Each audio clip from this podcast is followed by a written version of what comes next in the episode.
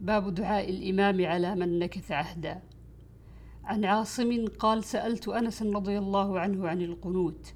قال قبل الركوع. فقلت إن فلانا يزعم أنك قلت بعد الركوع. فقال كذب. ثم حدثنا عن النبي صلى الله عليه وسلم أنه قنت شهرا بعد الركوع يدعو على أحياء من سليم. قال بعث أربعين أو سبعين يشك فيه. أربعين أو سبعين من القراء إلى أناس من المشركين فعرض لهم هؤلاء فقتلوهم وكان بينهم وبين النبي صلى الله عليه وسلم عهد فما رأيته وجد على أحد ما وجد عليهم باب أمان النساء وجوارهن. عن أبي النضر مولى عمر بن عبيدة أن أبا مرة مولى أم هانئ ابنة أبي طالب أخبره أنه سمع أم هانئ ابنة أبي طالب. تقول ذهبت إلى رسول الله صلى الله عليه وسلم عام الفتح فوجدته يغتسل وفاطمة ابنته تستره فسلمت عليه. فقال من هذا فقلت أنا أم هانئ بنت أبي طالب. فقال مرحبا بأم هانئ. فلما فرغ من غسله قام فصلى ثمان ركعات ملتحفا في ثوب واحد. فقلت يا رسول الله زعم ابن أمي علي أنه قاتل رجلا قد أجرته فلان بن هبيرة. فقال رسول الله صلى الله عليه وسلم قد أجرنا من أجرت يا أم هانئ. قالت أم هانئ وذلك ضحى. باب ذمة المسلمين وجوارهم باب ذمة المسلمين وجوارهم واحدة. يسعى بها أدناهم. عن إبراهيم التيمي عن أبيه قال خطبنا علي فقال ما عندنا كتاب نقرأه إلا كتاب الله وما في هذه الصحيفة فقال فيها الجراحات وأسنان الإبل والمدينة حرم ما بين عير, عير إلى كذا فمن أحدث فيها حدثا أو آوى فيها محدثا فعليه لعنة الله والملائكة والناس أجمعين. لا يقبل منه صرف ولا عدل. ومن تولى غير مواليه فعليه مثل ذلك. وذمة المسلمين واحدة فمن أخفر مسلما فعليه مثل ذلك. باب إذا قالوا صبأنا ولم يحسنوا أسلمنا وقال ابن عمر فجعل خالد يقتل فقال النبي صلى الله عليه وسلم أبرأ إليك مما صنع خالد. وقال عمر إذا قال مترس فقد آمنه. إن الله يعلم الألسنة كلها. وقال تكلم لا بأس.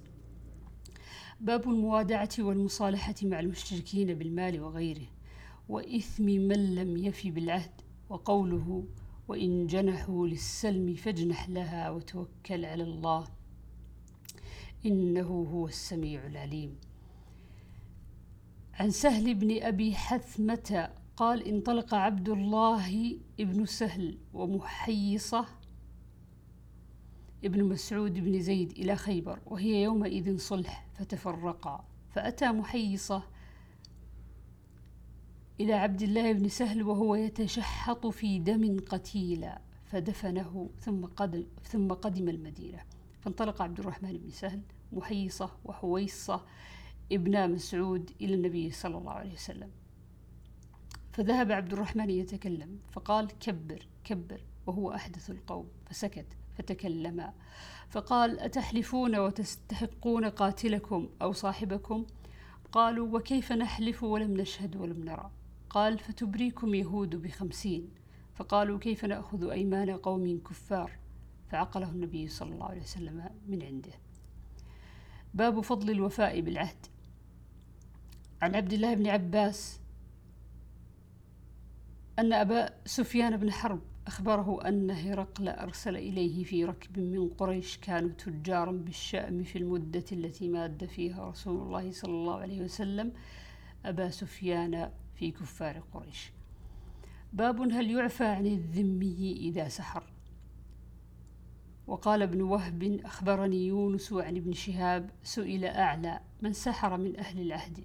قتل من سحر من أهل العهد قتل قال بلغنا أن رسول الله صلى الله عليه وسلم قد صنع له ذلك فلم يقتل من صنعه وكان من أهل الكتاب.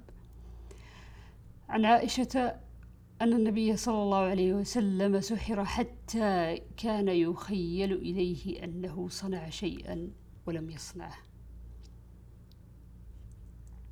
باب ما يحذر من الغدر وقوله تعالى وإن يريدوا أن يخدعوك فإن حسبك الله هو الذي أيدك بنصره وبالمؤمنين.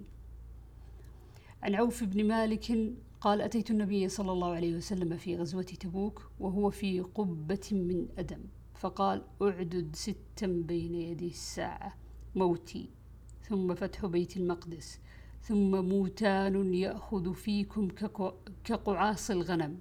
ثم استفاضة المال حتى يعطى الرجل مئة دينار فيظل ساخطا. ثم فتنة. لا يبقى بيت من العرب إلا دخلته ثم هدنة.